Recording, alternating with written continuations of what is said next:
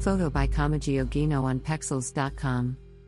Amid the struggle, heartache, loss, betrayal, and disappointment can be not easy to find the strength and motivation to keep going in life. This country is currently undergoing the worst economic, social, political, physical, and mental health crises experienced in history. The level of despair amongst the people of this nation is at a historic high. However, I'm so grateful for the countless thousands of people from all walks of life willing to both talk about events honestly and candidly. Becoming part of the solution instead of standing behind in the shadows or remaining silent is vital to the nation's strength. Greater than unfortunately, the disconnect seems to be the state of people's living conditions and, in turn, their hope for change. Greater than. Greater than P. Cook. Millions still are engulfed in terrible conditions and dire straits.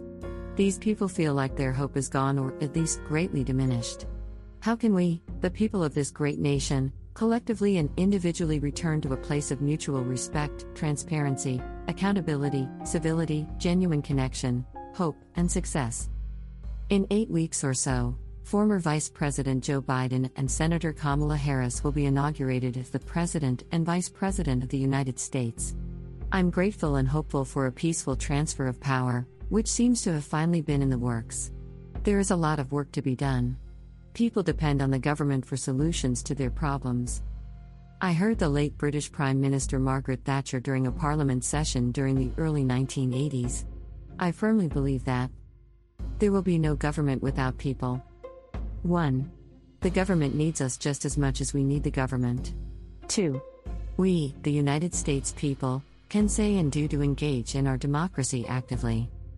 I encourage as many people as possible to join me. Connect with our local, state, and federal leaders to defeat the coronavirus. Ensure that all who require affordable and above par housing get entitlements and benefits. Mend and heal the wounds of division, strife, hate, and violence. Ensure that all people have access to medical and mental health care. All people have access to jobs with livable wages and salaries. We need to bridge the gap between mental health and substance use recovery while maintaining both disciplines' uniqueness. Without further delay, we need to train and educate law enforcement, the judicial system, medical and mental health personnel, including clinicians, EMTs, social workers, peer support workers, and dispatchers, on how to care for people with dignity, integrity, and respect. This is a call to action.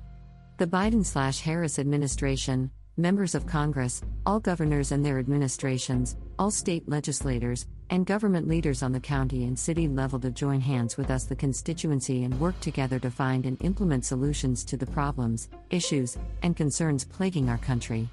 President elect Biden must hold to his promise to push the reset button to end division, partisan politics, strife, hate, and violence. All sides must come together to listen to one another. Greater than we must now work together for the common good of all who live and work in this country. Greater than. Greater than P. Cook. Finally, I'm making a formal and humble request to all government and civic leaders to not forget about the mental health and substance use recovery communities.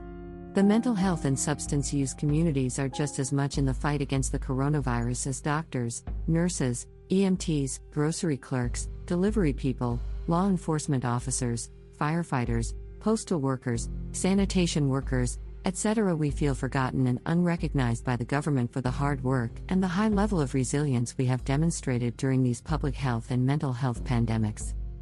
The government cannot and must not be understood as separate from the people of this nation. We pay taxes to ensure the successful operation of the government. Without people, there is no government. Ultimately, the government exists because human beings exist.